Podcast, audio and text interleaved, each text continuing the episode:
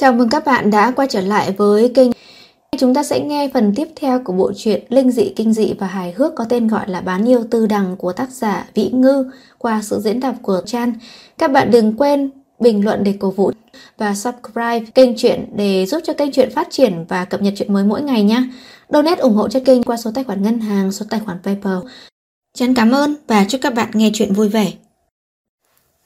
Chương 6 Tên họ không giống, quê quán không giống, lúc trước chưa từng gặp gỡ, cũng không phải là chị em song sinh. Phân tích theo bất cứ góc độ nào, Thẩm Ngân Đăng và Trần Uyển đều không thể có liên quan gì đến nhau hết. Nhưng cô ta lại cực giống Trần Uyển, không phải là cực giống mà căn bản là một người. Không chỉ dáng vẻ và giọng nói, ngay cả những hành động nhỏ thỉnh thoảng cũng giống y hệt với Trần Uyển. Ví dụ như là lúc suy nghĩ sẽ hơi nghiêng đầu rồi khẽ cắn môi dưới, ví như khi cười sẽ vô thức đặt tay lên thái dương. Cả người tần phóng đều hoảng hốt, lý trí tự nói với mình là không thể nào, nhưng tình cảm lại không khống chế được. Trong lúc nói chuyện với thẩm ngân đăng, đột nhiên mắt anh cay cay, vội vàng quay đầu đi, hít sâu một hơi, rồi quay lại xin lỗi thẩm ngân đăng. Thật xin lỗi. Thẩm ngân đăng rất khéo hiểu lòng người, liên hệ mấy câu. Tần phóng hỏi cô ta khi nãy, trong lòng cũng đoán ra vài phần. Có phải tôi rất giống với một người bạn rất thân của anh không? Phải. Cô ấy đã bỏ đi hay là đã mất rồi? Đã mất rồi. Nói xong ba chữ kia, lòng anh sôi trào, nước mắt đều mơ hồ. Bản thân anh cũng không rõ, chuyện đã qua nhiều năm vậy rồi, tại sao lại có thể thất thố trước mặt người khác như vậy? Thẩm Ngân đang khẽ thở dài, đưa khăn giấy cho anh. Cô ta do dự nhiều lần mới đưa tay lên, hình như là muốn vỗ vai an ủi nhưng tay vừa chạm vào áo tần phóng thì đột nhiên hơi có cảm giác không ổn. Lúc cô ta ngẩng đầu lên thì bắt gặp nụ cười như có như không của tư đằng. Còn Nhan Phúc Thụy lúng túng đứng bên cạnh, miệng há ta, còn to hơn cái môi. Dĩ nhiên tư đằng không hăng hái tiễn Nhan Phúc Thụy ra khỏi cửa. Cô chỉ thắc mắc hình như nãy giờ không thấy tần phóng đâu cả. Nhan Phúc Thụy thật thà nhìn mặt đoán ý, vội giải thích nghi vấn của cô. À, Tần Phóng đang nói chuyện với thẩm tiểu thư ở bên ngoài. Thẩm tiểu thư, thẩm ngân đăng à? Cô ta tìm tần phóng làm gì? Đầu tiên Nhan Phúc Thụy cảm thấy không có gì. Nhưng khi thấy sắc mặt tư đằng không tốt mới nhớ ra hai bên đối địch. Thẩm Ngân Đăng không thông báo với Tư Đằng đã lén hẹn gặp Tần Phóng, quả thật là có chút không thích đáng. Ông vội vàng đi theo giải thích liên miên với Tư Đằng. Tư Đằng tiểu thư, đừng suy nghĩ nhiều, hai người họ quả thật không quen biết, trước đây chưa từng gặp nhau. Tần Phóng còn bảo tôi chụp hình thẩm ngân đăng để cậu ta viết mặt mũi nữa kìa. Vừa mở cửa ra, tình cảnh này thật sự gây bất ngờ. Tư đằng khoanh tay, tựa người vào khung cửa, hỏi Nhan Phúc Thủy. Không quen à? Đây là gương vỡ lại lành hay là mới gặp như đã quen thân vậy? Thẩm Ngân Đăng không ngờ sẽ gặp Tư Đằng trong tình huống này. Cô ta hơi sững sờ trong chốc lát, gương mặt nhanh chóng sầm xuống, cảm hận không hề che giấu trong ánh mắt. Sau khi nhìn nhau trong giây lát, cô ta nói với Tần Phóng. Tạm biệt. Cô ta nói xong rồi quay người bỏ đi. Nhưng chưa được hai bước, phía sau đã vang lên tiếng tư đằng. Khoan đã. Thẩm Ngân đang cứng đờ, đứng tại chỗ trong giây lát rồi cắn răng quay người lại. Chuyện gì? Tư đằng không để ý cô ta, đôi mắt sáng quắc bình tĩnh nhìn Nhan Phúc Thủy. Ông trở về nói với quan chủ Thương Hồng, hai bên không tính là kẻ tử thù, nhưng cũng không phải là bạn bè. Chưa thông qua tôi, đã hẹn thuộc hạ tôi ra ngoài nói chuyện riêng, hình như là không hay lắm đâu. Động ma cô tuy không phải là dòng dõi thư hương gì, nhưng cũng không đến nỗi không có gia giáo đến mức này, ngay cả lễ phép cơ bản nhất cũng không biết. Thẩm Ngân Đăng biết cô là cố ý chế nhạo mình, quyết định không thèm đáp trả, chỉ cười khẩy. Đến cửa nhà tôi, dẫm lên địa bàn của tôi, đã không đưa thiệp, không chào hỏi, cũng tạm bỏ qua đi. Nhưng thấy mặt tôi rồi mà còn quay người bỏ đi là không được. Dù gì tôi và Thẩm Thúy Kiều từng ngồi cùng bàn uống trà, cũng có thể xem như là trưởng bối. Bắt thẩm ngân đăng cúi đầu kêu tôi một tiếng bà cố cũng không có gì quá đáng đâu. Thẩm ngân đăng hất cằm cười khẩy ra tiếng. Còn nữa, có chút chuyện cần chuyển lời đến thẩm tiểu thư. Nghe nói cô ta và tôi có thủ oán, chắc là luôn canh cánh trong lòng muốn báo thù. Nhưng mà trước khi báo thù, mời thẩm tiểu thư đọc nhiều chuyện danh nhân và sử ký một chút. Người xưa có nói, lòng có trí lớn nhưng ngoài mặt vẫn bình thường, mới có thể công thành danh toại. Cầu tiễn muốn phục quốc thành công, cốt bởi ông ta nén được cơn giận, phép tắc chu toàn vẻ mặt bình tĩnh, Chứ nếu ông ta giống như thẩm tiểu thư, vừa thấy Ngô Vương đã hăng máu thì Ngô Vương đã sớm móc mắt ông ta cho chó ăn rồi. Tần Phóng có chút khó xử, mấy lần định khuyên nhưng nghĩ tới tính tình của Tư Đằng, anh biết mình mà mở miệng thì chỉ càng đổ dầu vào lửa mà thôi. Nên anh thầm thở dài mà không nói gì, cuối cùng thẩm Ngân Đăng không nhìn được nữa hỏi Tư Đằng. Cô nói xong chưa? Tư Đằng gật đầu với Nhan Phúc Thụy. Đạo trưởng Nhan đi thong thả, không tiễn. Trở vào sân, Tư Đằng ngồi xuống ghế tựa ở hành lang, ra hiệu Tần Phóng ngồi đối diện. Không có gì muốn nói với tôi à? Tần Phóng không biết làm sao. Tư Đằng, không phải nghiêm trọng như cô nghĩ đâu. Tư Đằng ngắt lời anh. Tôi cũng biết thời đại của cậu có rất nhiều phép tắc không cần giữ, nhưng hai chữ kiêng rè vốn vẫn nên nhớ kỹ. Quan hệ của tôi và đạo môn đang trong giai đoạn nhạy cảm. Về tình về lý, cậu không nên lén lút gặp gỡ thẩm ngân đăng. Cô còn nói, hôm nay tôi diễn tuồng này đương nhiên có nguyên nhân của nó. Tôi nghĩ mãi không ra, cậu đã từng gặp thẩm ngân đăng lúc nào, ngoại trừ hôm đó ở nhà hàng, tôi để cậu đuổi theo cô ta. Cậu thấy mặt cô ta xong, nhưng trở lại cũng không nói gì với tôi hết. Tại sao vậy? Ngày đó không nói với cô là vì thoáng nhìn cô ta khá giống với Trần Uyển. Trong lòng anh hoảng hốt, nhất thời quỷ thần xui khiến nên giấu cô. Cũng không biết đầu óc tư đằng phát triển thế nào. Từ đầu đến cuối anh đều không bắt bẻ được một câu nào hết. Vẫn phải nói thật với cô là tốt hơn. Tần Phong quyết định không dối gạt cô. Cái cô thẩm ngân đăng kia giống hệt với Trần Uyển, bạn gái đầu tiên của tôi. Đôi khi phụ nữ còn không hiểu được trọng điểm huống chi là yêu nữ. Cậu đã sắp kết hôn rồi mà vẫn còn nhớ bạn gái trước à? Không phải, Trần Uyển đã chết nhiều năm rồi. Vừa nói như vậy thì cô đã hiểu ra ngay. Tư đằng suy nghĩ một chút. Giống nhau như đúc hả? Ừ, giống y hệt. Tôi không bao giờ tin cõi đời này có hai người giống hệt nhau. Hoặc là cùng một người, hoặc là sinh đôi. Cho dù là phim trên tivi cũng có chiếu hai người giống nhau như đúc cuối cùng cũng do một mẹ sinh ra thôi. Tần Phóng hơi khó chịu khẽ nói. Thật sự giống hệt như nhau. Tình huống cô nói tôi đã hỏi thẩm tiểu thư rồi. Chính cô ta cũng nói không phải. Nhưng mà tôi thấy thật sự rất giống. Có điều tôi thừa nhận cô nói đúng. Vẫn phải kiêng dè. Cô ta và Trần Uyển không phải một người. Sau này tôi tránh gặp cô ta là được rồi. Ngược lại Tư Đằng cười rộ lên. Đừng đừng, hai việc đó là khác nhau. Tần Phóng vừa nói thế thì cô đã hiểu ra ngay. Cô ta giống hệt với người yêu đầu tiên của anh, nên trong lòng xốn sang cũng là bình thường. Dù sao ăn mặn, bị loại là chắc chắn. Nếu Tần Phóng bắt đầu cuộc tình mới thì nảy sinh tình cảm đặc biệt với Thẩm Ngân Đăng cũng hợp lý thôi. Ngược lại nếu anh đối xử bình tĩnh lạnh nhạt với cô ta thì mới là đáng nghi ngờ. Hơn nữa nếu anh thật sự thích Thẩm Ngân Đăng thì có kiềm nén được không? Chỉ sợ là càng cấm càng lao vào, lửa tình càng bùng cháy mãnh liệt hơn. Tôi không xen vào chuyện của cậu và Thẩm Ngân Đăng, chỉ có hai chuyện thôi. Một là cậu cẩn thận mồm miệng, biết cái gì nên nói, cái gì không nên nói. Hai là nếu thật sự hẹn hò với Thẩm Ngân Đăng thì nên chọn nơi kín đáo, đừng để tôi nhìn thấy. Tuy con người tôi rộng lượng, nhưng nhìn thấy cô ta cả ngày, sừng cô như vậy thì trong lòng tôi cũng không vui. Nói xong cô cũng không quan tâm Tần Phóng đang trố mắt nghẹn lời thế nào Đứng dậy đi thẳng về phòng. Tần Phóng đang thầm thấy may mắn Cuối cùng bão táp đã trôi qua Thì tư đằng không nhịn được quay đầu lại nói Dù giống hệt như nhau Thì cũng chỉ là một người giống với bạn gái đầu tiên của cậu thôi. Cậu vẫn phải theo. Trong tầm mắt là hành lang mở tối Ánh đèn vàng mơ hồ Tần Phóng khẽ cúi đầu đứng trong ánh sáng Trên khóe môi vương nụ cười nhạt Giống như là không biết làm sao lại tựa như hồn nhiên, không để ở trong lòng. Kỳ lạ, hàng ngày nhìn anh chỉ cảm thấy bình thường, duy chỉ có giờ khắc này cô như choàng tỉnh khỏi cơn mê. Anh cực kỳ giống một người. Từ đằng bỗng dưng im bặt. Đợi rất lâu cũng không thấy câu sau. Tần Phóng ngẩng đầu nhìn cô. Theo cái gì? Đừng nhúc nhích. Tần Phóng giật mình vì cô đột ngột lên tiếng. Tư đằng đứng cách anh hơn một mét, sắc mặt kỳ lạ khôn tả bảo anh. Đầu cúi thấp một chút. Có ý gì?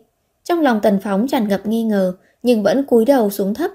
Mặt quay qua phải, qua phải chút nữa. Rút cầm xuống một chút, đừng để lộ ra vẻ mặt gì khác.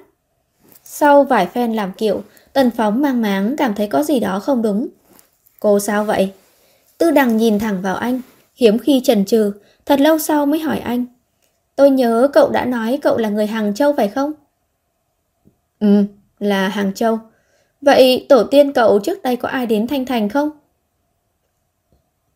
Thẩm Ngân Đăng tức giận vô cùng. Suốt quãng đường cô ta đi rất nhanh. Nhan Phúc Thụy chạy theo phía sau, sắp tới khách sạn mới dám nói chuyện với cô ta. Ờ, ở thẩm tiểu thư, tôi biết trong lòng cô không thoải mái, đổi ngược lại là tôi thì cũng vậy thôi. Cô cũng đừng thèm so đo với yêu quái. Lúc tôi gặp mặt Tư Đằng đã nói cô ta nguyền rủa động ma cô của cô như vậy là không đúng. Nào ngờ cô ta nói nguyền rủa thì sao? Nhiều đạo môn như vậy cô ta không nguyền rủa ai mà chỉ nguyền rủa động ma cô tất nhiên là vì động ma cô không tốt rồi. Lời ngụy biện như vậy mà cô ta cũng nói ra cho được. Đột nhiên Thẩm Ngân đang dừng bước, Nhàn Phúc Thủy không để ý, suýt chút nữa thì đâm sầm vào người Thẩm Ngân Đăng. Cô ta thừa nhận cô ta đã nguyền rủa động ma cô. Đúng vậy, cô ta nói dám làm dám chịu, không có gì phải lấp liếm. Thẩm Ngân Đăng sửng sốt thật lâu, dường như có chút khó tin, khẽ nói một câu. Sao cô ta lại thừa nhận chứ? Nhan Phúc Thủy không rõ Thẩm Ngân Đăng hỏi như vậy có ý gì, tại sao không thừa nhận? Cô ta làm dĩ nhiên cô ta nhận, có gì không đúng ư?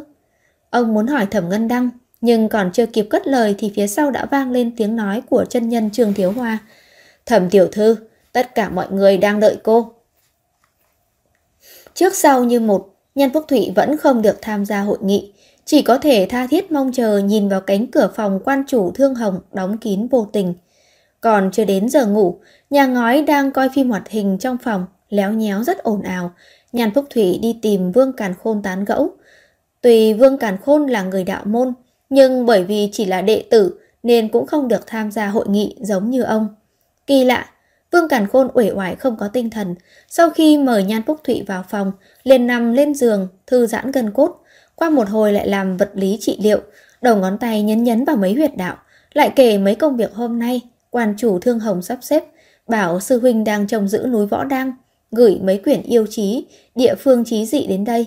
Sau khi quan chủ Thương Hồng xem xong, bảo anh ta đọc toàn bộ quyển Điềm Kiềm Yêu Chí, trong đó có rất nhiều yêu quái nổi tiếng ở Kiềm Đông. Còn có người ghi chép về yêu quái sao? Vậy có phải tư đẳng cũng được liệt vào thành thành yêu chí hay không? Nhàn Phúc Thụy thuận miệng hỏi anh ta. Vậy có yêu quái nào lợi hại không? Có chứ. Vương Càn Khôn nhất thời hăng hái ngồi bật dậy khỏi giường. Mùa thu năm Khang Hy 42, Kiềm Đông xuất hiện một con yêu quái to lớn. Nghe nói đội trời đạp đất, che khuất cả bầu trời, hình dáng như cái ô, mỗi lần băng rừng vượt biển, tất nhiên đã thường vô số người, máu chảy thành sông.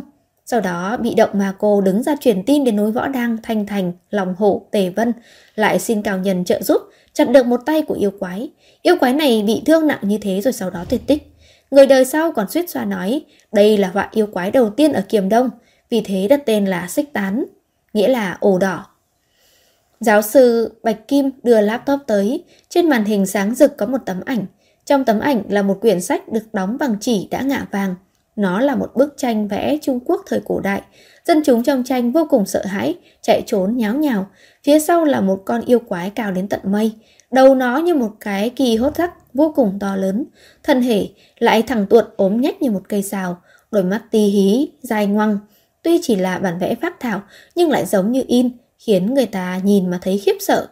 Thẩm Ngân Đăng chỉ nhìn thoáng qua rồi nói, đây là xích tán. Chương 7 Tần Phóng nhấn mạnh với Tư Đằng không dưới 5 lần rằng Nhà tôi đời đời đều ở Hàng Châu, ba tôi, ông nội tôi, ông nội của ba tôi, ai ai cũng đều nề nếp. Cao lắm thì chỉ đi du lịch đến Thượng Hải, chưa bao giờ đến Thanh Thành. Vì cường điệu anh còn nói thêm bằng tiếng Anh. Never. Lời này dĩ nhiên không phải là thật. Anh đã từng nói với Tư Đằng nguyên nhân mình và An Mạn đến Nang Khiêm. Ông cố bà cố anh từ Thanh Hải đến Hàng Châu gần như là vượt qua nửa chiều dài đất nước, làm sao có thể cao lắm chỉ đến Thượng Hải. Có điều anh không phí sức nghĩ tới chuyện này, tất cả khả năng đều dùng từ never để che đậy toàn bộ. Tư đẳng lắng nghe nghiêm túc, còn liên tiếp gật đầu, giống như là tiếp thu ý kiến của anh. Tần Phóng còn chưa kịp thở phào thì bị cô nói ra một câu làm cho nghẹn họng. Cần gì nói nhảm nhiều như vậy, lấy hình ra xem thử đi. Thật ra nhà Tần Phóng thật sự có hình, là căn nhà ngói cũ ở nông thôn Hàng Châu. Khi còn bé Tần Phóng đã xem qua, trên bức tường loang lổ cũ kỹ có treo khung hình kiếng, chắc là chụp ở tiệm. Ông cố mập mạp, mặc trường bào và áo khoác ngoài, đang chắp tay cười thật tươi, giống như một pho tượng Phật Di Lặc. Bà cố mặt bộ sườn xám cách tân, ôm đứa bé ngồi trên ghế, cố ý đưa hai chiếc vòng ngọc bích về phía máy chụp hình. Trong thời kỳ đó, người có gia cảnh giàu một chút đều chụp hình như vậy, ngay cả tư thế cũng giống hệt nhau. Tần Phóng tức giận. Hình ở nhà cũ, cô muốn xem thì đi với tôi về Hàng Châu. Hình cũ trong nhà có đủ cả ông cố bà cố và cả cô dì chú bác, cứ mặc sức mà xem. Anh không ngốc, một người phụ nữ hỏi thăm một người đàn ông với vẻ mặt và giọng điệu như vậy, chắc chắn không phải đơn giản là bạn bè bình thường. Tính đúng thời gian đó, Tư Đằng vừa lúc thanh xuân mơn mởn, còn ông cố anh cũng đương độ hảo hoa phòng nhã. Nhưng nếu nói rằng ông cố anh và Tư Đằng từng yêu nhau, thì có đánh chết anh cũng không tin. Tuy chưa từng gặp mặt ông cố, nhưng anh đã xem không ít hình. Ông cố vào độ tuổi trung niên, mập ra như một chiếc bánh trôi. Khi cười, mắt chỉ còn hai đường thẳng, thích hợp đóng vai mấy ông chủ trong phim. Điểm đáng khen duy nhất là tính tình rất tốt, hiếu kính cha mẹ, thương yêu anh em bạn bè. Lẽ nào tư đằng vì tính cách cao quý đó của ông cố mà khom lưng sao? Hai chữ thôi, tôi khinh. Cậu không có bạn bè thân thiết à? Nhờ một người đến nhà cũ phục chế lại mấy tấm ảnh của ông cố cậu cho tôi xem là được rồi. À phải, thuận tiện cũng tìm luôn thư từ của ông ta đi, tôi muốn xem chữ ông ta. Cô thật đúng là không sợ phiền phức. Tần Phóng vô cùng tức giận, nhà cũ đã nhiều năm không có ai ở, trong nhà đã răng đầy bụi bặm và màng nhện, làm phiền ai đi bây giờ?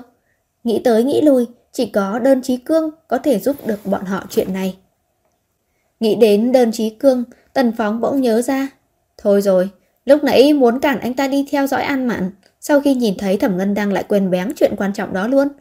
Anh vội vàng gọi lại, cảm ơn trời đất, đơn trí cương đã nhanh chóng bắt máy. Tiếng anh ta hơi dầu dĩ, nói rằng rõ ràng nhìn thấy An Mạn, nhưng trong bệnh viện quá đông người, sau khi rẽ vài vòng thì đã mất dấu. Mất dấu thì mất dấu thôi, Tần Phóng không muốn đơn trí cương mạo hiểm, nghĩ đến đúng lúc có thể dùng yêu cầu của tư đằng để dẫn dắt lái anh ta qua chuyện khác. Anh nói với đơn trí cương tạm hoãn chuyện an mạn lại, có chuyện quan trọng hơn, nhờ anh ta giúp đỡ. Nghe xong câu chuyện có chuyện quan trọng hơn, đơn trí cương như lọt vào sương mù. Tần Phóng, chuyện phục chế hình thì tôi có thể sắp xếp một người nào đó trong công ty đi làm là được. Nhưng mà An Mạn lừa cậu, vất vả lắm mới tìm được cô ta, không theo dõi kỹ cô ta chạy mất thì sao? Tần Phóng do dự, đơn trí cương nói có lý. Lúc trước, An Mạn còn ở Nang Khiêm, đột nhiên lại xuất hiện ở huyện Ly. Hành tung rất bất định. Để lỡ lần này, nói không chừng sẽ không tìm ra được nữa. Tần Phóng suy tính hồi lâu, cuối cùng đồng ý với việc cử người khác đi phục chế hình, nhưng vẫn dặn đi dặn lại đơn trí cương. Theo dõi An Mạn từ đằng xa là được, nhất thiết đừng đến gần. Hoàn cảnh cô ta hơi phức tạp, lỡ như truy đến cùng sợ rằng sẽ bất lợi với cậu, thậm chí là nguy hiểm đến tính mạng. Đơn trí cương nói cho anh yên tâm, Giữ anh em với nhau còn lằn nhằn gì nữa. Yên tâm đi, tôi sẽ chú ý. Lời này thật đúng là ấm lòng. Mấy ngày này như rơi vào hầm băng. Mọi chuyện đều không như ý. Có anh em đưa than sưởi ấm ngày tuyết rơi như vậy, thật sự khiến người ta an tâm không ít. Đặt điện thoại xuống, thấy Tư Đằng cười nhạt, mới nhớ ra mình quên không tránh cô. Trong lòng anh rất khó chịu. Đường muốn viện cớ trở về phòng ngủ thì Tư Đằng nói, tôi đã nói ăn mặn này có vấn đề mà. Vâng, là cô mưu hay trước giỏi, nói ra tất chúng. Tần Phóng tức giận, ngầm lườm cô một cái, nào ngờ bị cô nói thêm một câu. Người bạn này của cậu cũng có vấn đề. Câu này là ý gì? Tần Phóng không rõ. trí Cương là anh em tốt với tôi từ nhỏ đến lớn, tình cảm bạn bè mười mấy năm, có vấn đề gì chứ? Tư Đằng nói, hai người bọn cậu hợp tác mở công ty, cậu đã cả ngày không thấy bóng dáng, cậu ta cũng là một trong hai ông chủ nhưng không đứng ra quản lý công ty, mà chạy đến chỗ hoang vu hẻo lánh tìm vị hôn thê giúp cậu. Có ông chủ như vậy, công ty còn chưa đóng cửa, quả là sỉ nhục cho giới thương nghiệp. Cô còn nói, cậu cũng nói cho cậu ta biết chuyện phức tạp có thể nguy hiểm đến tính mạng, đổi lại là người bình thường, e còn tránh không kịp. Ngược lại, cậu ta lại vô cùng tích cực là sao? Lẽ nào cậu ta yêu cậu à? Bị người ta phỏng đoán anh em mình như vậy, đổi lại là ai cũng không vui nổi. Tần Phóng nói năng cũng không khách sáo. Từ đằng, Bên cạnh cô không có bạn bè gì, dĩ nhiên không hiểu được tình cảm bạn bè còn quý hơn cả tính mạng. Tôi chỉ thấy lạ là trong mắt cô, ăn mặn có vấn đề, tôi có vấn đề, ngay cả đơn trí cương cũng có vấn đề. Cõi đời này có phải chỉ có mình cô là không có vấn đề hay không? Tư đằng im lặng một lúc, qua hồi lâu cô ngừng đầu nhìn tần phóng, sòng mắt lưu chuyển, khóe môi dần dần nhuyễn cười. Cô nói, không không không, trên đời này có đôi khi ngay cả chính mình cũng không thể tin tưởng. Thẩm Ngân Đăng hỏi một câu, tại sao muốn dùng xích tán? Quan chủ thương hồng bật cười. Chuyện này còn phải hỏi sao? Trong đám yêu quái kiềm đông, loại vô danh tiểu tốt căn bản là tư đằng chẳng thèm ngó tới. Còn về phần mấy con yêu quái có máu mặt, đường ghi chép dài ngoằng trong trang sách. Hay cha, làm ơn đi. Bọn chúng vì sao lại bị ghi vào trong sách hả? Là bởi vì tác quái làm loạn, bị chú ý, bị thu phục, bị chấn áp, bị đánh tan thành mây khói chứ sao nữa. Đối với tư đằng mà nói, yêu quái đã chết còn không bằng loại vô danh tiểu tốt. Chỉ có sách tán tiếng tăm lừng lẫy, kết quả chỉ là mất đi một cánh tay, bị thương nặng và tuyệt tích. Nói cách khác, năm đó sách tán bị thương nặng bỏ chạy, rất có thể đã im hơi lặng tiếng chết ở nơi hoang dã nào đó, nhưng bởi vì chết không thấy xác nên có thể mang ra làm bia. Bọn họ có thể hùng hồn nói với tư đằng, tung tích xích tán lại xuất hiện, đang ở kiềm đông. Hơn nữa năm đó xích tán bị chặt đứt một cánh tay, muốn mọc ra lại phải tốn bao nhiêu lâu, bao nhiêu màu sắc và dưỡng chất như thế nào. Thì động ma cô đã ghi lại, đạo môn đã từng truyền lẫn nhau đọc, muốn làm giả chắc chắn có thể được. Hợp tình hợp lý như thế, thẩm tiểu thư có gì băn khoăn sao? Thẩm Ngân Đăng miễn cưỡng cười nói, cứ vậy đi. Sắc mặt cô ta hơi khó coi, quan chủ thương hồng thấy được nhưng không hề hỏi trước mặt mọi người. Sau khi bàn bạc xong, ông cho những người khác trở về phòng mình, chỉ giữ một mình Thẩm Ngân Đăng lại. Thẩm Ngân Đăng dò dự thật lâu mới nói, xích tán này giống như tư đằng, đều có oán thù với động ma cô, nhưng hận thù còn sâu sắc hơn cả tư đằng. Lời này không sai, lúc đó xích tán bị động ma cô bức đến đường cùng, nhưng thế thì sao chứ? Xem ra quan chủ thương hồng không suy nghĩ cẩn thận lợi hại trong đó, thẩm ngân đang đành phải nói rõ. Có lẽ là tôi buồn lo vô cớ, nhưng chuyện đời khó liệu. Như một tháng trước, ai có thể nghĩ tới tư đằng đã chết mấy chục năm, còn sống lại chứ? Chuyện trên đời này đã qua rồi, đừng nên nhắc lại. Lão quản chủ đừng cười tôi lo sợ không đâu. Kể từ khi nhìn thấy hình xích tán trong lòng tôi đã bất an. Trong sâu thẳm luôn cảm giác rằng xích tán này giống như đang sống bên cạnh chúng ta vậy. Thương Hồng quan chủ chấn an cô ta. Cô mang thai nên nghi thần nghi quỷ quá rồi. Nào có cái gì vừa nhắc đến đã xuất hiện chứ. Xa không nói, nói đến đạo môn chúng ta đi. Ba câu không ngoài Thái Thượng Lão Quân, Thái Vì Thiên Đế. Lời không nói hết, dù sao đều là người trong đạo môn, chỉ nên nói tới, đến điểm thì dừng. Thẩm Ngân Đăng lúng túng cười. Cũng không ai biết rốt cuộc vì sao Tư Đằng muốn tìm yêu quái. Tôi sợ sách tán thật sự chưa chết. Đến lúc đó liên minh với Tư Đằng... Có lẽ tôi suy nghĩ nhiều rồi. Tôi mang thai nên tâm trạng không ổn định. Hơn nữa còn bị bóng ma, lời nguyền đè nặng nên khó tránh khỏi thần hồn nát thần tính. Quan chủ Thương Hồng vỗ vỗ mu bàn tay của cô ta. Ý là muốn an ủi. Nhưng không biết tại sao tâm tư xúc động, thở dài nói một câu. Nếu như quả thật xích tán này chưa chết, sớm muộn gì đạo môn chúng ta cũng sẽ phải quyết chiến với nó. Định mệnh đã như vậy rồi, nên tới sẽ tới giống như năm đó. Giống như năm đó, tư đằng ôm đứa trẻ bị ngộp chết, cười ha ha nói rằng Các người hãy nhớ, tôi nhất định sẽ trở lại. Năm đó, xích tán cụt tay cùng đường, phải chăng cũng từng thề độc tương tự như vậy? Thẩm Ngân Đăng không ngờ quan chủ Thương Hồng lại đột nhiên hỏi như thế. Cô ta dùng mình, im lặng một lúc lâu mới nói. Đương nhiên không có rồi. Khi đó, nó bị giới đạo môn đuổi giết, trốn đông trốn tây như chó nhà có tang, hận không thể nuốt sống động ma cô chúng tôi. Đúng là nó đã từng nói ra không ít lời ác độc như là nguyền rủa động ma cô chúng tôi tuyệt tử tuyệt tôn. Trong lòng, quan chủ Thương Hồng giật thoát, đột nhiên lóe lên ý nghĩ liên quan đến điều gì đó. Thẩm tiểu thư, lời nguyền động ma cô các người có thể nào không phải do tư đằng, mà là do xích tán không? Thẩm Ngân Đăng không hề suy nghĩ, quả quyết phủ nhận. Không đâu. Nói xong mới phát giác ra mình trả lời quá độc đoán. Thấy vẻ mặt quan chủ Thương Hồng hơi kinh ngạc, cô ta vội giải thích lòng vòng. Chuyện lời nguyền này Nhan Phúc Thụy đã hỏi tư đằng, chính miệng cô ta đã thừa nhận. Đơn trí Cương cử người rất đắc lực, hình phục chế được nhanh chóng gửi tới, toàn cảnh bức tường, nào là chính diện, mặt trái, mặt phải đều phân loại và nén file gửi tới hộp thư của Tần Phóng. Tần Phóng nghĩ cách tải xuống, rồi in ra một sấp thật dày đưa cho Tư Đằng xem. Sắc trời đã tối, đèn dưới mái hiên bật sáng, hai người ngồi bên bàn lần lượt nhìn từng tấm một. Đối với Tần Phóng mà nói, chuyện này giống như là nhìn lại bộ sử của gia tộc. Nhiều tổ tông thân thích anh chưa từng gặp mặt, được miêu tả buồn vui giận dữ vô cùng sinh động. Thần không hiểu nổi thời gian là cái quái gì, giống như ấn vào nút chụp máy chụp hình, tách một tiếng, thời đại đó không quay lại được, nhưng hình ảnh những người này cứ thế mà lưu lại trong cuốn phim nhựa của bọn tóc vàng phương Tây. Mà huyết thống huyết mạch lại là chuyện kỳ diệu biết bao, từng đời từng đời, không có những người này thì sẽ không có anh. Nghĩ như thế, anh thấy hiện tại mỗi một người trên đường cũng là một kỳ tích hơn hàng vạn năm, bởi vì mỗi người đều có thể ngược dòng huyết mạch kia. Trong lúc nhất thời, Tần Phóng cảm khái vô vàn, thấy anh sắp sửa đắm chìm vào chủ đề nhân loại đầy đàn, một câu nói của Tư Đằng đã kéo anh trở lại. Sao ông cố cậu lại mập đến vậy hả? Chương 8 Tần Phóng sầm mặt Thời đại đó, tướng mập là gia cảnh giàu có. Vậy ai mập nhất là có thể làm hoàng đế rồi? Nói theo cậu thì chỉ có heo mới làm hoàng đế được thôi. Quy luật gì vậy hả? Đúng là cái loại yêu quái không có đạo đức, ngang ngược càn quấy, nói năng không biết kiêng kỵ. Tần Phóng gom xoành xoạch hết tất cả các bức ảnh lại, không để lại cho Tư Đằng một tấm nào. Tư Đằng, cô nói tôi không sao, những người này đều là bề trên của tôi.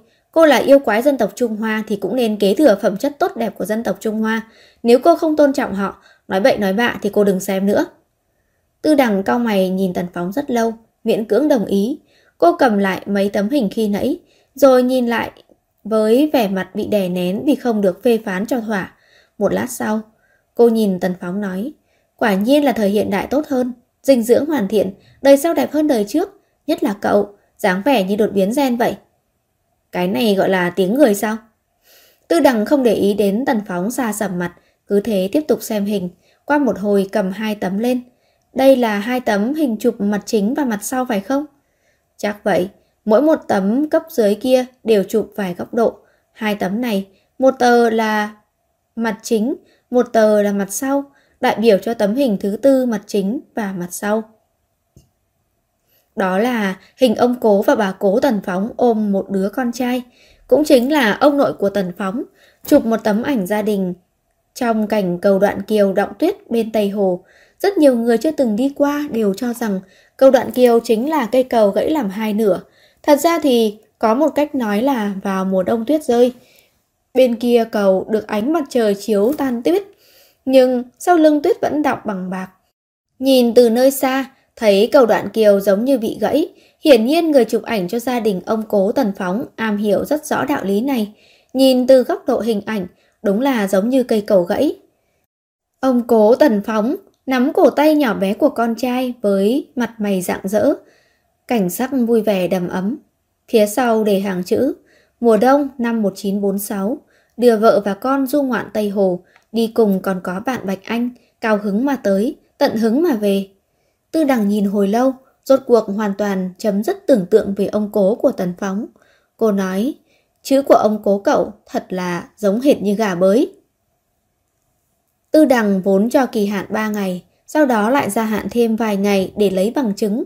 Trong thời gian này, quan chủ Thương Hồng đã đến một lần. Lúc Tần Phóng nghe thấy ông nói hai chữ xích tán, tư đằng thoáng sửng sốt, cô nói, Ồ, đó là tiền bối rồi. Sau khi quan chủ Thương Hồng rời đi, Tần Phóng hỏi Tư Đằng. Tư Đằng kể sơ qua tình huống của xích tán cho anh nghe.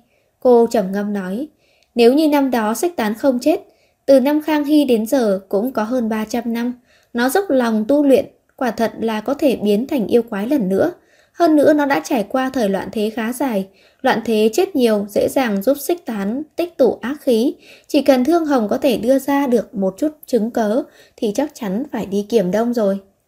Nghe nói cánh tay xích tán bị chặt đứt, màu đỏ thẫm, lốm đốm trắng, mềm như bông, ba ngày đã giữa nát hóa thành nước. Đất bị nhiễm nước đó đều trở thành đất chết, không có một ngọn cỏ nào sống nổi. Kiến hay côn trùng mà vô tình bò ngang qua cũng đều chết hết. Đám người đạo môn có thể nói đã đưa ra được ý kiến rất tài tình. Một chiếc hộp đậy kín, bên trong là bùn đất, lấy tại khu núi Kiềm Đông, mà bùn đất này cần phải hôi thối vô cùng. Rút kinh nghiệm lần trước, Tư Đằng vừa đặt ra yêu cầu mà trong vòng vài ngày đạo môn đã phát hiện ra xích tán và lại còn lấy được chứng cớ thì ngay cả đứa trẻ 3 tuổi cũng không tin. Cho nên thời gian phát hiện ra xích tán phải lùi về mấy tháng trước.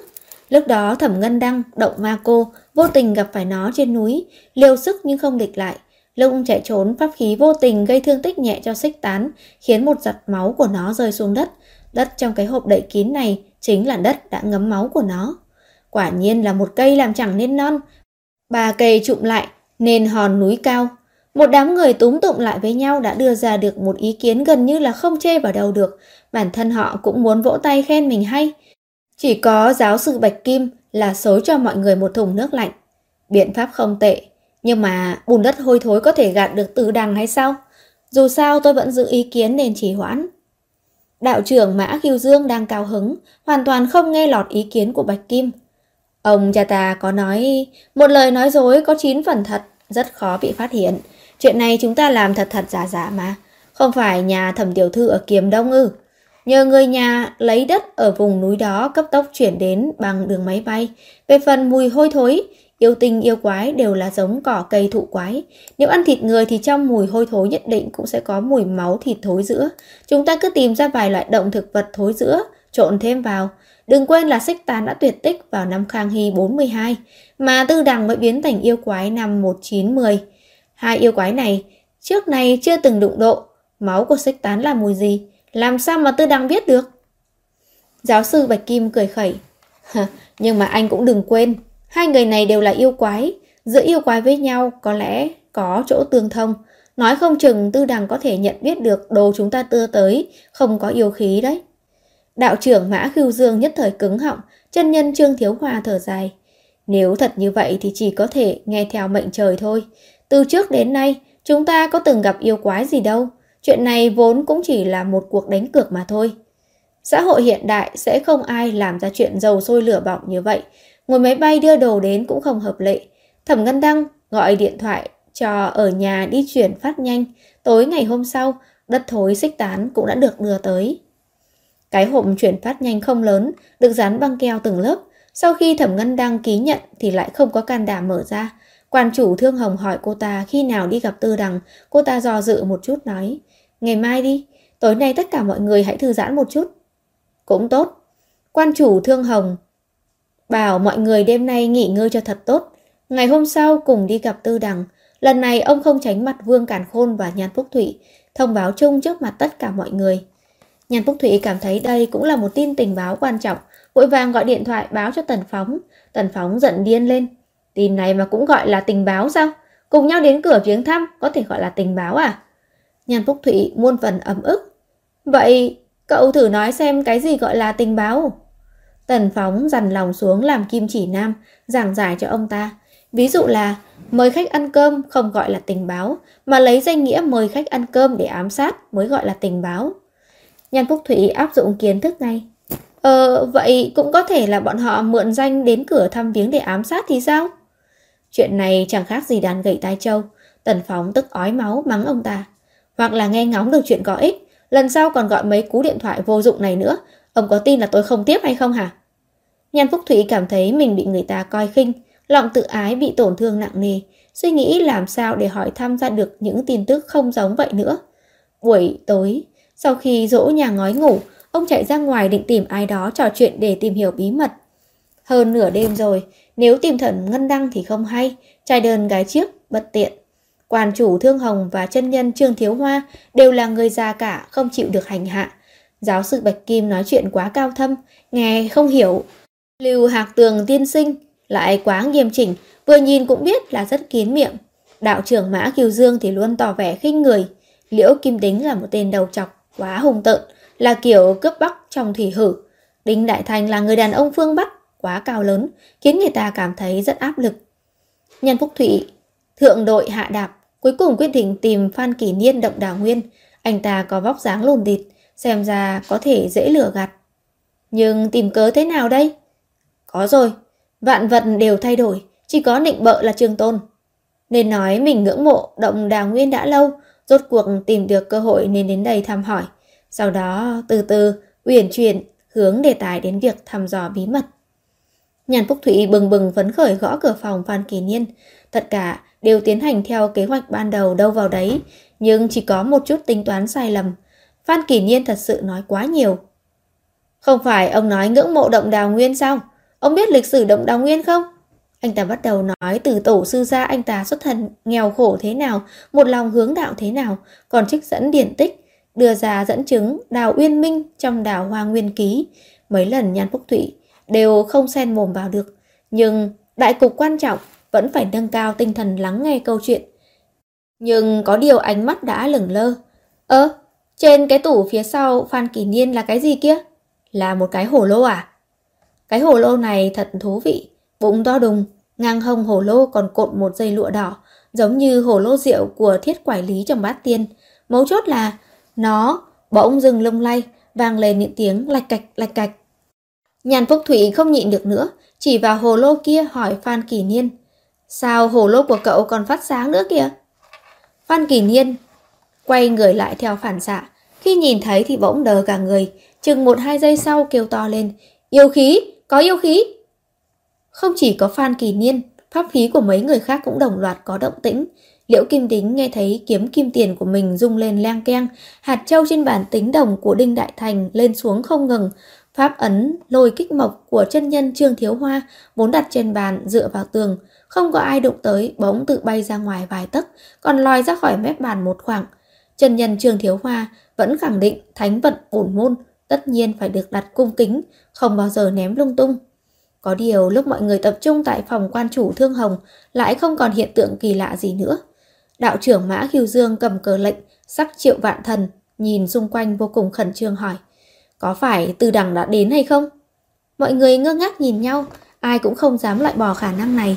Từ trước đến nay, yêu quái này đều làm việc không theo lẽ thường, ngoài mặt thì ung dung chờ đợi, ai biết trong lòng có thầm nghi ngờ lén lút. Đến đây điều tra hay không chứ? Có điều may là pháp khí của mọi người cũng không phải là thứ vô dụng. Quan chủ Thương Hồng khuyên mọi người trở về nghỉ ngơi. Dù sao ngày mai cũng sẽ đi gặp mặt cô ta rồi, là lành hay hung, cứ xem tình hình mà làm thôi.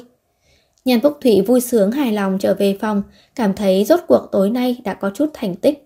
Ông muốn nói với Tư Đằng, tối nay cô lén đến đạo môn thăm dò bí mật, còn tưởng rằng thần không biết quỷ không hay sao. Không đâu không đâu, pháp khí của các vị đạo trưởng rất lợi hại, đã phát hiện ra rồi. Ông lấy thẻ phòng ra định mở cửa, lúc này mới phát hiện cửa phòng chỉ khép hờ. Khi nãy mình ra ngoài không đóng cửa sao? Sơ suất quá, may là khách sạn này đàng hoàng, nếu như cái loại khách sạn trá hình thì trẻ con có bị bắt cóc cũng không biết chừng. Nhàn Phúc Thụy đóng cửa lại, lần mò lên giường. Lấy điện thoại gửi tin nhắn cho Tần Phóng. Màn hình điện thoại di động sáng chói soi một khoảng trên đầu giường. Không biết tại sao, ông luôn cảm giác rằng có gì đó không đúng. Qua giây lát, Nhàn Phúc Thụy bỗng nhận kịp ra, vội vàng đưa tay bật đèn đầu giường sáng lên. Ông nhìn trên giường của nhà ngói, Chăn tung ra đang nằm vắt vẻo phía chân giường, nhưng người đã biến mất. Chương 9 Hơn nửa đêm, Nhan Phúc Thụy gọi hết mọi người trong khách sạn dậy. Ông rất sợ, tay chân run rẩy, lời nói không mạch lạc. Không, không, không thấy thằng nhóc, không thấy thằng nhóc.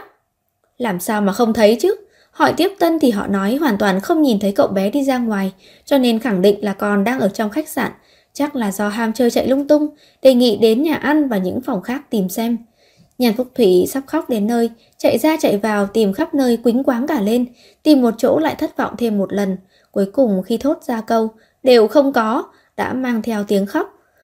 Một người đàn ông lớn tuổi như vậy, lại khóc khiến người ta nhìn rất khó chịu. Mọi người vây quanh, ông góp ý kiến. Liễu Kim Đính trợn trừng mắt, sau gáy lấm tấm mồ hôi. Một mực khẳng định, nội tặc, khẳng định là nội tặc, chắc chắn còn ở trong khách sạn này. Lục soát từng phòng đi, Tôi không tin một đứa trẻ lớn như vậy có thể đập cửa sổ bay ra ngoài. Trong hỗn loạn, giáo sư Bạch Kim chợt nhớ ra chỉ vào camera treo trên cao ở góc tường nhắc nhở mọi người. Khách sạn đều có giám sát 24 giờ, đến xem sẽ biết thôi. Lời này vừa thốt ra, Nhan Phúc Thụy như người chết đuối vớ được phao cứu sinh. Một đám người dưới sự hướng dẫn của quản lý ùn ùn kéo nhau đến phòng giám sát. Trong phòng giám sát chỉ có một bảo vệ đang ngủ gà ngủ gật, sau khi nghe rõ ngọn ngành mới ngáp dài ngáp ngắn, bật đoạn video giám sát lên bên ngoài hành lang phòng nhàn phúc thụy, nhanh chóng chỉnh băng lùi lại, cũng không biết là lùi đến bao lâu, trên màn hình bỗng xuất hiện hình ảnh của nhà ngói. Mọi người gần như đồng loạt kêu lên, cái này, cái này! Nhân viên bảo vệ chỉnh lùi băng ghi hình, màn ảnh từ từ rõ ràng. Trong ánh đèn lờ mờ, hành lang giữa khuya rất tối, giống như cảnh thường thấy trong phim ma, khiến người xem thầm sợ hãi. Một lát sau cửa mở ra, nhà ngói dụi mắt ngáp dài, đi ra ngoài ngơ ngác nhìn giáo giác xung quanh. Nhìn khẩu hình phát âm, dường như là đang gọi sư phụ. Lúc này Nhan Phúc Thụy mới kịp nhớ ra, lúc trở về phòng cửa không đóng. Không phải là mình quên không đóng cửa, mà là nhà ngói đột ngột tỉnh dậy lúc nửa đêm, không thấy ông nên mở cửa đi tìm. Nhan Phúc Thủy cảm thấy trong lòng lạnh lẽo. Bình thường ban đêm nhà ngói ngủ rất say, ít khi đi tiểu đêm lắm. Nhà ngói vừa đi hai bước, ngẩng mặt lên ngáp một cái thật dài.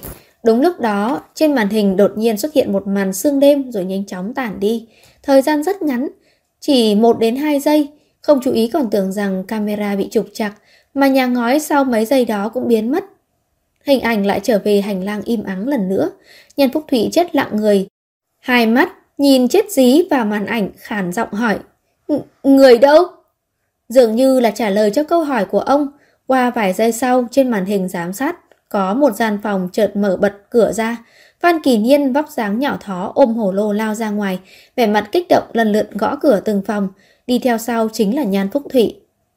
Nhan Phúc Thụy ngơ ngác nhìn bộ dáng của mình trên màn ảnh. Ông nhớ lúc đó Phan Kỳ Nhiên ôm hổ lô kêu to. Có yêu khí, mọi người mau dậy đi, có yêu khí. Bản thân ông còn đi theo khuyên đạo trưởng Phan nhỏ giọng một chút, hơn nửa đêm rồi sẽ làm phiền khách khác. Hóa ra, khi đó cách lúc nhà ngói mất tích chỉ có vài giây ngắn ngủi, không phải nói người thân luôn có cảm ứng tâm linh sao? Tại sao mình chẳng hề cảm nhận được chút khác thường nào cả? Quản lý trực ban và nhân viên khách sạn cũng đều kinh hãi. Có một nữ nhân viên nhát can hỏi. Đây, đây không phải là ma chứ? Quản lý trực ban kinh nghiệm từng trải, trách cô ta nói năng lung tung, có đời này làm gì có ma. Còn nói đây nhất định là mánh khóe mới của bọn buôn người, hẳn là phun một loại khói đen che camera lại để che giấu hành vi phạm tội. Không được, chuyện này phải báo cảnh sát. Mặc kệ là có ai báo cảnh sát hay không, đầu của Nhan Phúc Thụy ù đặc mất hồn lạc vía, mặc cho người khác dẫn đi. Khi thần trí khôi phục lại một chút, mới phát hiện đã đến phòng quan chủ Thương Hồng, Tất cả mọi người đều đang ở đây, vẻ mặt rất nghiêm trọng, nhìn chuyện này từ góc độ đạo môn, hoàn toàn khác với người thường. Cộng thêm lúc đó hồ lô, kiếm kim tiền, bàn tính đồng và pháp ấn lôi kích mộc đúng là đã có phản ứng dị thường. Quan chủ thương hồng trần chờ một chút mới lên tiếng. Thật sự không có yêu quái phải không? Tất cả mọi người đều im lặng, chỉ có Vương Càn Khôn đưa ra ý kiến. Anh ta nói, lúc trước tiểu thư tư đằng quả thật từng bắt nhà ngói làm con tin, nhưng ngày mai mọi người cũng sẽ đi thăm cô ta. Lúc này cô ta bắt nhà ngói thì có ý nghĩa gì đâu chứ? Một câu nói đã nhắc nhở cho nhàn phúc thủy. Từ đằng.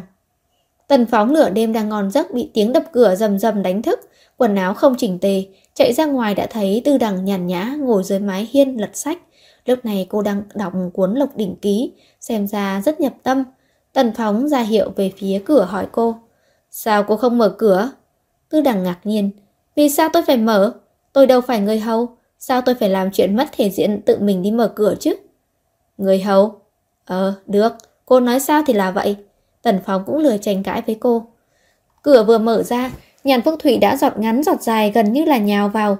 Ông ta quá lo lắng, hoàn toàn quên mất có thể gọi điện thoại cho Tần Phóng, cứ thế chạy một mạch từ khách sạn đến đây.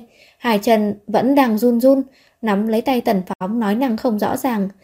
Tiểu tiểu thư, tiểu thư tư đằng muốn muốn bắt nhà ngói làm con tin thì cứ nói với tôi một tiếng, tôi tôi sẽ đưa đến ngay, cần gì lại bắt người nửa đêm.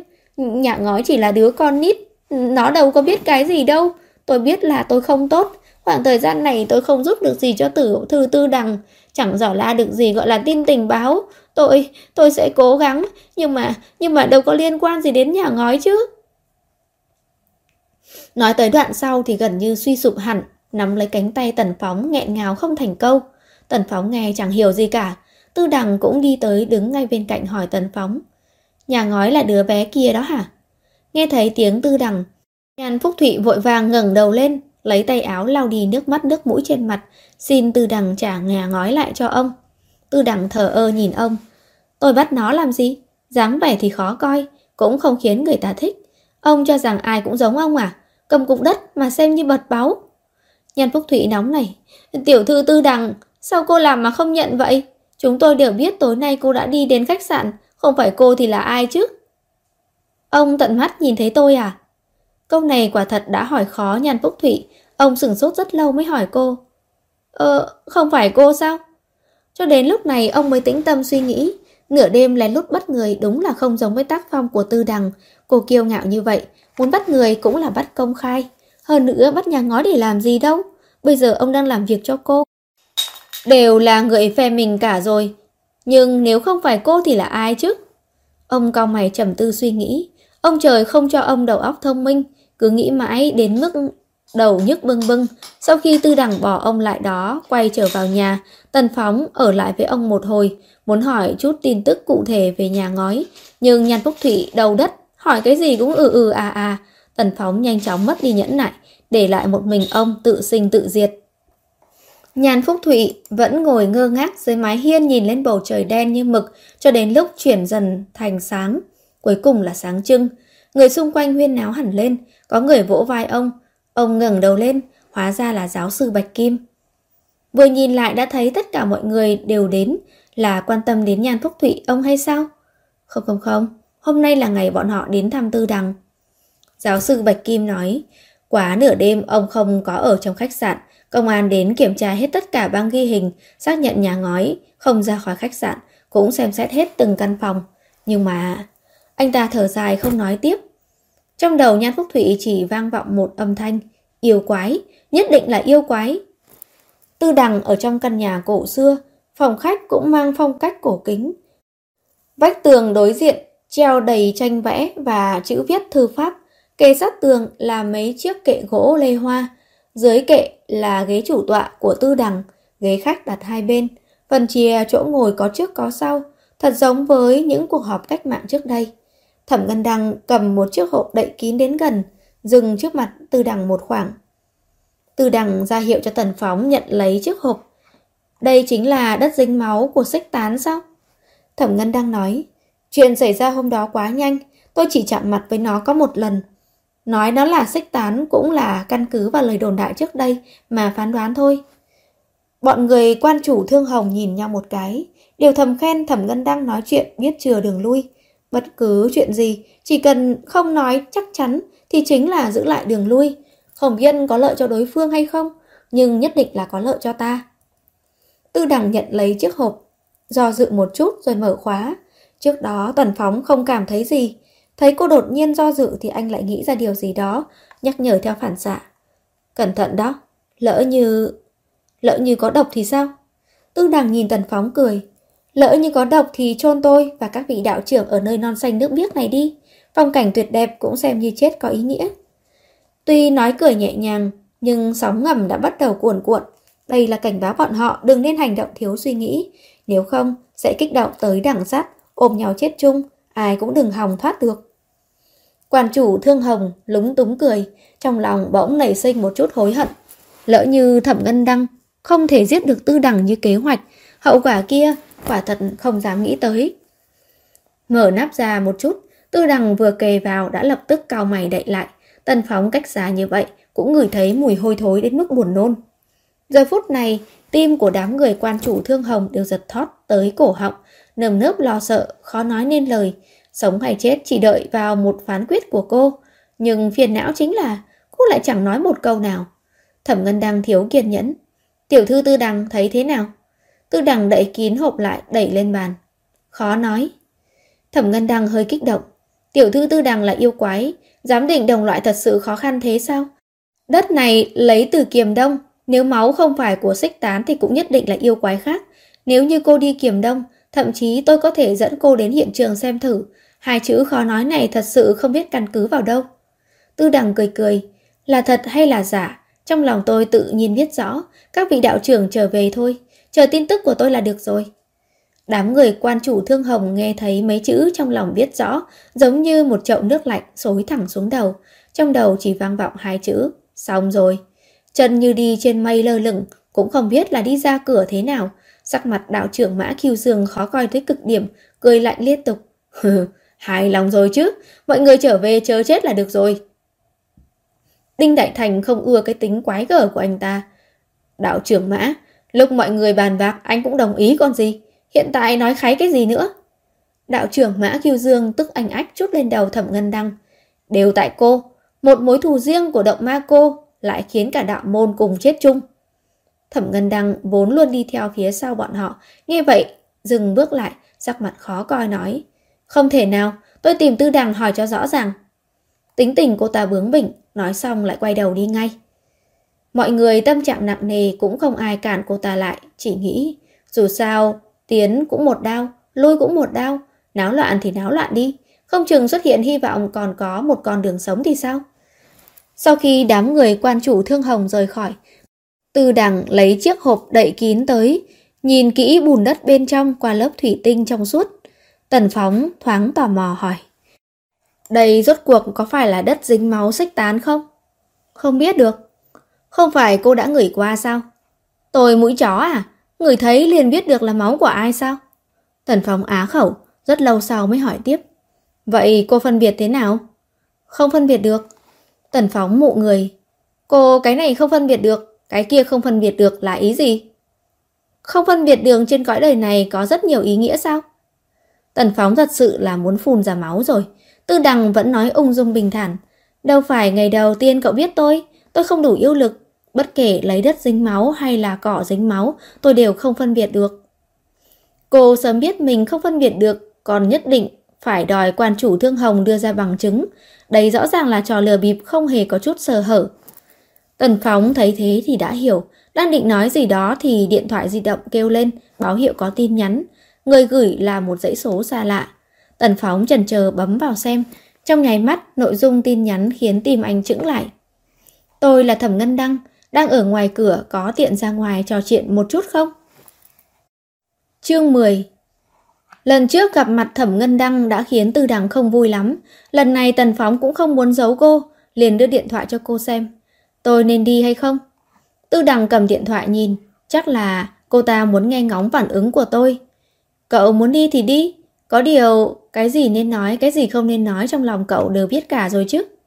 Tần Phóng nhìn cô một cái. Tôi đâu phải là con nít 3 tuổi, nếu cô xảy ra chuyện gì, tôi cũng trồn theo cô luôn. Cô cảm thấy tôi sẽ nói lung tung hay sao? Tần Phóng càng nói càng tức, ngược lại Tư Đằng rất hài lòng. Vậy đi đi. Tần Phóng thở ra, đang định quay đầu bỏ đi thì Tư Đằng gọi lại. Tần Phóng, mấy ngày nay cậu biểu hiện không tệ, có qua có lại mới toại lòng nhau. Tôi cho cậu lời khuyên, lời vàng ngọc đấy, cậu phải luôn luôn ghi nhớ lấy nhé. Chắc chắn cũng chẳng phải lời hay ho gì. Tần Phóng rất cảnh giác nhìn cô. Lời gì? Cậu đừng có hy vọng, Thẩm Ngân Đăng sẽ không thích cậu. Tần Phóng bực bội. Tôi nói tôi thích Thẩm Ngân Đăng khi nào hả? Mỗi lần cậu thấy người ta, tôi đều sợ trong mắt cậu sẽ rớt ra ngoài đấy. Tôi chỉ nhìn thêm một chút thôi, là vì cô ta giống Trần Uyển, đổi lại là ai gặp được người giống với bạn của mình thì cũng sẽ để ý thôi mà. Tư Đằng cười cười, cậu nói gì cũng đúng hết, mau đi đi. Thẩm tiểu thư đang ở ngoài chờ cậu đấy, tôi sợ cô ta chờ sốt ruột sẽ leo tường vào, lại bị chảy xước bây giờ. Tần Phóng lập tức quay đầu bỏ đi. Tần Phóng đi rồi, trong nhà trở nên yên tĩnh. Tư Đằng buồn chán ngồi một lúc, rồi quay người nghịch ngợm mấy món đồ bài trí trên bàn, trên bàn đặt vài thứ, nào là đồng hồ, bình hoa và một chiếc gương gỗ với ý nghĩa cả đời bình an. Mà phàm là phụ nữ, sau khi nghịch ngợm mấy thứ này xong, tất nhiên sẽ lấy gương soi mình. Tấm gương cũ kỹ, hình soi trong gương, méo mó. Đang nhìn đến buồn cười, thì trong gương hiện lên một dáng người song sỏng cao, đứng ở trong phòng. Dựa vào góc tường, tư đằng hoảng hốt. Chợt nhận ra đây là Nhan Phúc Thụy. Cô để lại tấm gương xuống bàn, Ông còn chưa đi à? Nhan Phúc Thụy rè rặt. Tiểu thư tư đằng, cõi đời này có yêu quái nào khi xuất hiện sẽ kèm theo một màn khói đen không? Hóa ra vẫn là vì nhà ngói. Tư đằng cảm thấy ông thật buồn cười, nhưng lại khiến người ta không đành lòng. Đừng chuyện gì cũng cảm thấy là yêu quái. Thời đại này cho dù có yêu quái cũng sẽ không kiêu căng tác quái như vậy đâu. Nhân viên khách sạn nói không phải không có lý, có lẽ là do tội phạm gây ra thôi. Không biết có phải là vì quá đau thương hay không mà Nhất Phúc Thụy nói rất chậm. Ông nói, tiểu thư tư đằng. Cô không biết khi đó hổ lô của đạo trưởng Phan lắc lư, anh ta nhảy bật lên, hồ to có yêu khí. Lúc đó mới biết được pháp khí của đạo trưởng Liễu, Trường Trần Nhân và cả Đinh Sư Phụ cũng đều có động tĩnh. Ngoài ra, hôm nay giáo sư Bạch Kim cũng nói cảnh sát đã lục soát từng căn phòng nhưng vẫn không tìm được nhà ngói nhất định đã bị yêu quái bắt đi rồi. Tư đằng im lặng một chút rồi hỏi ông, nhà ngói là người thân của ông sao? Nhặt được, tôi nhặt được ở trên núi, khi đó nó ốm tong teo như con mèo mướp vậy. Ai ai cũng nói nó không sống nổi, nhưng tôi nghĩ không phải tôi, cũng là do sư phụ nhặt được hay sao? Thế là tôi liền ôm về nấu nước cháo đút cho nó, nhẫn nại nuôi nấng đến... Tư đằng đột nhiên ngắt lời ông. Nói cách khác, đứa bé này không rõ lai lịch đúng không? Nhân Phúc Thụy nói, đúng vậy đó, có vấn đề gì sao? Tư đằng nói, tại sao nhà ngói mất tích các người đều cho rằng là bị yêu quái bắt đi? Nếu như tự nó biến mất thì sao? Nếu như nhà ngói là yêu quái thì sao? Nhan Phúc thủy ngơ ngác nhìn mặt tư đằng, tiểu thư tư đằng thông minh, người thông minh nói chuyện chắc hẳn là có đạo lý. Nhưng nhà ngói là yêu quái sao? Giống ư? Chẳng hề giống chút nào cả. Ông nhớ đến trước kia, đi bán xiên que nướng, nhà ngói phồng má đẩy xe giúp ông. Ông nhớ lúc bày quầy, nhà ngói nhìn quầy bán thịt dê xiên bên cạnh mà nuốt nước miếng. Ông nhớ đến lúc gây lộn với tên tổng giám sát công trình đòi dỡ bỏ miếu, bắt ông dọn đi chỗ khác. Nhà ngói xông lên trước kêu to. Chửi tiền sư cha nhà mày! Nhan Phúc Thụy rơi lệ. Lúc ông khóc không có biểu hiện gì, chỉ là gương mặt ngây dại. Nước mắt lặng lẽ chảy qua khuôn mặt tái xanh, nhỏ từng giọt từng giọt theo quai hàm. Từ đằng giật mình.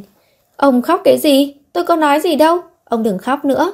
Ông là đàn ông mà khóc sướt mướt thế thì còn ra thể thống gì nữa ấy ông đừng khóc nữa được không? Đâu phải chuyện gì ghê gớm, không thấy người thì ông đi tìm thôi. Được rồi, được rồi. Nó mất tích ở đâu? Ông dẫn tôi đi xem thử. Trong màn nước mắt mơ hồ, Nhàn Phúc Thủy thấy Tư Đằng vẫn cao mày nói chuyện với mình. Không nghe rõ cô nói gì, nhưng lại nghe được câu cuối cùng rõ ràng một cách kỳ lạ. Ông khàn khàn hỏi, tiểu thư Tư Đằng muốn đến khách sạn sao? Tư Đằng tức giận, màn khóc lóc của Nhan Phúc thụy dọa cô sợ đến sờn gái ốc. Cô không sợ người ta khóc, nhưng Nhan Phúc thụy khóc như vậy rất đáng sợ. Thôi thì đi xem thử coi sao. Thật ra chính cô cũng rất tò mò. Yêu khí lúc nửa đêm này đến cùng là từ đâu ra? Vừa ra đến cửa, Nhan Phúc Thụy nhận được điện thoại. Tư Đằng nghe thấy ông nói, Ờ, cậu là Tần Phóng à? Nói xong, cầm điện thoại trong tay, hỏi Tư Đằng phòng Tần Phóng ở đâu. Tư Đằng nói cho ông ta biết. Nhan Phúc Thụy vừa nói điện thoại, vừa đi vào phòng. Một lúc sau, ông cầm theo ví tiền màu đen đi ra ngoài. Ông giải thích với Tư Đằng là Tần Phóng quên mang theo ví. Có điều anh và Thẩm Tiểu Thư ở cách đây không xa. Ông đã nói với anh, tiểu thư Tư Đằng và mình vừa định đi ra ngoài, có thể thuận đường mang đến cho anh luôn. Ban đầu Tư Đằng không nói gì, giây lát sau bỗng nhiên bực bội giật ví tiền ném lên bàn. Không được mang đi. Nhân Phúc Thủy không biết tại sao cô lại như vậy, đành phải báo cáo với Tần Phóng. Ờ, tiểu thư Tư Đằng nói không cho mang đi. Lại nói thêm hai câu, rồi dè dặt đưa điện thoại cho Tư Đằng. Tần Phóng nói muốn nói chuyện với cô. Đầu dây bên kia, Tần Phóng bất đắc dĩ nói. Chuyện ví tiền sao lại chọc giận cô rồi, tôi quên đem theo thôi mà. Dựa theo quy tắc là cô ta muốn gặp cậu, cô ta phải là người mời. Đây là cái quy tắc vớ vẩn gì thế? Tần Phóng giờ khóc giờ cười. Tôi là đàn ông, có thể để cho phụ nữ trả tiền hay sao? Thời đại này của cậu nam nữ bình đẳng, cô ta mời.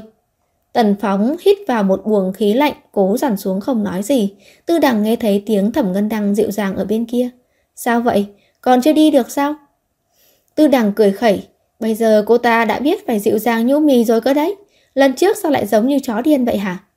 Qua một hồi, hình như Tần Phóng đi ra xa một chút, tránh để thẩm ngân đăng khó xử. Hạ giọng hỏi. Cô muốn thế nào? Tư đằng đưa tay nghịch ví tiền của Tần Phóng. Tôi chẳng muốn gì cả. Tôi ghét thẩm ngân đăng đấy. Cậu làm việc cho tôi thì tiền của cậu cũng là của tôi. Tiêu tiền của tôi để mời cô ta dùng cơm à? Nằm mơ đi. Một tiếng tách vang lên, khóa ví tiền bật mở lật ra một bên, đập vào mắt là tấm hình một cô gái xinh đẹp. tư đằng hỏi, đây là ai? An Mạn sao? Tần Phóng cũng đoán được cô đã mở ví tiền ra. Anh ừ. Tư đằng rút hình ra xem, đây chính là An Mạn ư? Không tệ, dáng vẻ rất dễ thương. Nếu không phải có những chuyện lộn xộn kia, trái lại rất xứng với Tần Phóng. Thầm tình quá, bây giờ còn chưa vứt hình của cô ta đi nữa à? Tư đằng vừa định nhét hình trở lại thì chợt phát hiện ra bên trong còn một tấm nữa. Có điều là quay mặt vào trong. Uhm, bỏ vào ví đến hai tấm cơ à? Ê, đừng! Tần Phóng muốn ngăn lại nhưng đã muộn. Một cô gái rất ngây thơ, mái tóc thẳng dài, khuôn mặt trái xoan, làn da rất đẹp, mắt tròn tròn lộ ra vẻ tinh nghịch, có điều không phải là An Mạn. Tư đằng bật cười, khá nhỉ, Tần Phóng. An Mạn biết trong ví của cậu còn có hình cô gái khác không? Mọi việc của cậu xem ra đều thuận buồm xuôi gió nhỉ? Tiếng của Tần Phóng bỗng trở nên khẽ khàng. Đó là Trần Uyển. Trần Uyển? Ồ, đúng nhỉ, mới đầu không nghĩ ra. Quả thật chắc là Trần Uyển rồi, chẳng ai lại mang người chết ra đùa cả. Tư đằng không nói gì nữa, đưa tay nhét hình vào dưới màn nhựa của ví tiền. Mới nhét vào được một nửa, sắc mặt chợt thay đổi. Nhàn Phúc thụy thấy hành động của cô vô cùng chậm chạp, cô lại lấy hình ra, dùng ngón tay cầm lấy tấm hình đưa lên trước mặt, hướng về phía mặt trời. Giống như là soi xem có phải 100 nhân dân tệ tiền giả hay không? Cô nói, tín hiệu không tốt lắm, cậu nói lại lần nữa xem là ai? Là Trần Uyển. Ơ, im bặt, Tư Đằng đã tắt điện thoại. Tần Phóng không hiểu vì sao, dừng lại một chút rồi gọi lại. Tư Đằng sao vậy kia? Hình Trần Uyển sao lại chọc giận cô ấy chứ? Điện thoại di động vang lên chấn động, nó vẫn rung không ngừng trên mặt bàn như muốn rơi xuống đất. Nhan Phúc Thụy muốn nghe nhưng không dám, đành phải xin chỉ thị của Tư Đằng. Ừm, tiểu thư Tư Đằng, à, Tần Phóng à, điện thoại không nhận sao? Tư Đằng cười lên, cô xoay tấm hình về phía Nhan Phúc Thụy. Đẹp không? Đẹp, cô gái này còn rất trẻ, chắc hẳn là hoa khôi trường đại học, nhưng đẹp thì cũng không thể xua đi nỗi nhớ nhà ngói của Nhan Phúc Thụy. Ờ, tiểu thư Tư Đằng, không phải cô định đến khách sạn xem thử sao? Không vội. Tư Đằng chỉ vào tấm hình kia. Có biết không? Bạn của Tần Phóng làm sao tôi biết chứ? Kỳ lạ, một câu trả lời vô cùng bình thường lại khiến Tư Đằng cười khanh khách, cười đến nỗi ngay cả nước mắt cũng chảy ra. Cô cầm lấy điện thoại bấm nút trả lời, nói dịu dàng, bảo thẩm tiểu thư nghe điện thoại. Nhân Phúc Thụy nghe thấy cô nói như vậy. Ừ, thẩm tiểu thư, thần xin lỗi, Tần Phóng không thể mời cô ăn cơm rồi, bảo cậu ta trở về thu dọn hành lý giúp tôi. Ngày mai tôi sẽ đi kiểm đông. Quả nhiên thế sự khó lường cứ biến động liên tục. Buổi tối lúc gặp mặt bàn bạc kế hoạch tiếp theo, Liễu Kim Đính rất cảm khái ấy cái cô tư đằng này, quả thật là tinh danh. Từ đầu cô ta đã có kết luận nhưng lại khiến chúng ta thấp thỏm cả ngày chơi, không để cho người ta sống yên ổn mà.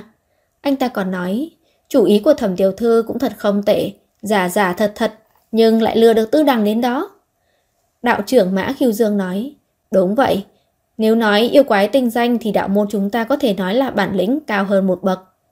Nhớ đến ban ngày đạo trưởng Mã Khiêu Dương còn trầm trích mình, Thẩm Ngân Đăng cười khẩy một tiếng chẳng buồn ngó tới. Ngày mai phải lên đường đi kiểm đông, thấy thời gian không còn sớm, mọi người mạnh ai nấy về phòng nghỉ ngơi. Mới vừa mở cửa, mọi người đột nhiên đều sừng sốt, đứng trong hành lang lại là Tư Đằng. Cô ta mặc sườn xám, áo khoác lông trồn vắt hờ bên tay trái, tóc dài gần đến eo. Nhìn thấy mọi người đi ra ngoài, cô cười rạng rỡ vẻ mặt tự nhiên. Chào các vị đạo trưởng. Tần Phóng và Nhan Phúc Thụy đều đi bên cạnh. Nhan Phúc Thụy giải thích với quan chủ Thương Hồng. Tiểu thư Tư Đằng nghe nói nhà ngói xảy ra chuyện, nên nói muốn đến đây xem thử. Tôi liền đưa cô ấy tới. Phải rồi, tiểu thư Tư Đằng là ở đây nè, hình được quay ở đây, vị trí camera ở bên kia. Tư Đằng nhìn một hồi, thấy tất cả mọi người còn đứng ở cửa phòng quan chủ Thương Hồng, giống như chợt tỉnh ngộ, vội né sang một bên. Là tôi cản đường sao? Thật ngại quá, các vị đạo trưởng tự nhiên. Vốn dĩ cô cũng không có ý nói chuyện với bọn họ. Nếu cứ đứng ngây ra đó cũng thật quá ngu ngốc. Mọi người đưa mắt nhìn nhau trần chờ, sau cùng cũng bước ngang qua cô. Tư đằng thờ ơ nhìn mọi người trở về phòng mình, trước sau vẫn giữ im lặng. Duy chỉ có lúc thẩm ngân đăng đẩy thẻ mở cửa phòng ra, cô mới nói một câu. Hóa ra, thẩm tiểu thư ở đây à? Thẩm ngân đăng quay đầu lại nhìn cô, Tất cả mọi người đều ở dãy hành lang này. Dừng một chút rồi cô ta thêm một câu. Đất dính máu xích tán đưa tới ban sáng. Tiểu thư tư đằng đã phân biệt được rồi sao? Tư đằng mỉm cười nhìn thẳng vào đôi mắt cô ta. Phân biệt xong rồi. Hơi mất một phen sức lực. Xem cũng xem rồi nhưng tư đằng lại không nói gì cả. Nhân Phúc Thụy đưa tư đằng và tần phóng ra khỏi khách sạn. Dõi mắt trông mong nhìn hai người lên xe. Trước khi xe rời đi, rốt cuộc không kiềm chế được, bám lấy cửa xe hỏi rất nghẹn ngào. Tiểu thư Tư Đằng, cô có phát hiện được gì không? Tư Đằng nói, tôi để Tần Phóng nói với ông. Tần Phóng thoáng sửng sốt, tuy nhiên vẫn nghiêng đầu qua, Tư Đằng ghé vào tai anh nói nhỏ thật lâu. Cuối cùng cô nói, sự việc là như vậy. Muốn nói với Nhan Phúc Thụy thế nào thì tự cậu quyết định. Gương mặt Nhan Phúc Thụy đầy vẻ trông mong, ngước nhìn Tần Phóng. Tần Phóng do dự thật lâu, miễn cưỡng cười với Nhan Phúc Thụy. Chỉ cần ông tiếp tục ở bên cạnh bọn họ, thăm dò tin tức cho tiểu thư Tư Đằng. Tiểu thư Tư Đằng nhất định sẽ nói cho ông biết tung tích của nhà ngói. Cả ngày hôm nay, lòng nhắn Phúc Thụy chịu đầy đau khổ cho tới giờ phút này mới thật sự vui mừng quá đỗi. Ông đứng ở ngoài xe, liên tục cúi chào Tư Đằng, sau đó mới khom lưng, lau nước mắt trở về khách sạn. Sau khi Nhan Phúc Thủy đi thật lâu, Tần Phóng vẫn không lái xe đi. Tư đằng nghiêng đầu nhìn anh. Cô nói, Tần Phóng à Tần Phóng, rốt cuộc vẫn tốt bụng nhỉ? Tần Phóng bỗng khó chịu vô cùng. Anh khẽ nói, không phải cô cũng vậy sao? Bằng không, tại sao cô lại không tự mình nói với ông ta? Tư đằng cười rộ lên, sau đó lại thở dài nói một câu. Tôi chỉ sợ ông ta khóc thôi. Chỉ cần ông tiếp tục ở bên cạnh bọn họ, thăm dò tin tức cho tiểu thư tư đằng. Tiểu thư tư đằng nhất định sẽ nói cho ông biết tung tích của nhà ngói. Lúc đó, tư đằng không phải nói như thế. Cô nói, cậu nói cho Nhan Phúc Thụy biết, chỉ cần ông ta tiếp tục ở bên cạnh giới đạo môn, nghiêm túc thăm dò tin tức cho tôi, thì tôi sẽ giúp ông ta trả mối thù này cho nhà ngói. Hết chương 10, quyển 3, hết tập 6. À, đến hết Tập này thì mọi người có nhận ra điểm kỳ lạ nào không? Để Chan tổng kết lại nhé. Thứ nhất là Tư Đằng, theo Chan nghĩ thì Tư Đằng vốn là không nguyền rủa động ma cô tuyệt hậu. Điều này có thể là do Thẩm Ngân Đăng tự dựng lên hoặc cũng có thể là do chính bà cố ngoại của cô ta là Thẩm Thúy Kiều dựng lên. Bởi vì khi nghe à, Nhan Phúc Thụy nói chuyện thì cô ta đã tự lầm bẩm là tại sao à, tư đằng lại thừa nhận chứ à, và có rất nhiều những cái à, yếu tố khác nữa chỉ có tóm lại một câu là thẩm ngân đăng này rất có vấn đề. Thứ hai thẩm ngân đăng này đã sử dụng một chú thuật nào đó đối với tần phóng. Bởi vì là khi mà anh nói chuyện với cả tư đằng thì anh nói là thẩm ngân đăng này rất giống à, trần uyển. Không phải là rất giống mà cứ như là kiểu à, một người vậy. Thậm chí là cho đến cả lời nói và cử chỉ cũng như thói quen đều là giống hệt với cả Trần Uyển. Thế nhưng mà khi mà tấm ảnh của Trần Uyển nằm ở trong ví của Tần Phóng được Tư Đằng đưa cho Nhan Phúc Thụy xem thì ông ta lại không hề nhận ra đó là ai hết, chứng tỏ là cái cái cái cô Thẩm Ngân Đăng này chỉ có trong mắt của Tần Phóng thì cô ta mới giống Trần Uyển thôi. Và điều thứ ba là sự mất tích của nhà ngói là một điều rất là bí ẩn. Và theo như câu nói cuối cùng của Tư Đằng là sẽ giúp cho Nhan Phúc Thụy báo mối thù này thì có vẻ như là nhà ngói đã bị sát hại rồi. À, điều cuối cùng thì nó không phải là sự kỳ lạ nào cả mà Chan chỉ muốn nói với mọi người là bộ truyện này đã được chuyển thể thành phim do cảnh điểm thủ vai và trong phim thì có nhiều cảnh romantic giữa cảnh giữa giữa tư đằng với cả tần phóng hơn là trong chuyện. Trong chuyện thì nó chủ yếu kiểu là về huyền huyễn rồi thì kiểu như dạng dạng như kiểu phá án rồi là có một chút kinh dị linh dị thế thôi. Chứ nó không không thiên về gọi là tình cảm lãng mạn nhưng mà trong phim thì có. Và trước đó, trước giờ thì mọi người vẫn nói là cảnh điểm gọi là thuốc độc phòng vé. Thế nhưng mà theo nhận xét của một vài người chan quen và khi nói chuyện á thì họ đều nói là cảnh điểm trong phim này thì diễn khá ổn, thể hiện được đúng khí chất bà nội thiên hạ của Tư Đằng. Và phim thì đã ra hết rồi, cho nên là mọi người có thể xem nếu mà muốn nhé. Um, và nếu mà mọi người thấy hay ấy thì hãy à, chia sẻ để giúp cho kênh chuyện được biết đến nhiều hơn nữa uh, và subscribe kênh để cập nhật những uh, diễn biến thú vị mới trong những tập truyện tiếp theo. Còn bây giờ thì xin chào và hẹn gặp lại.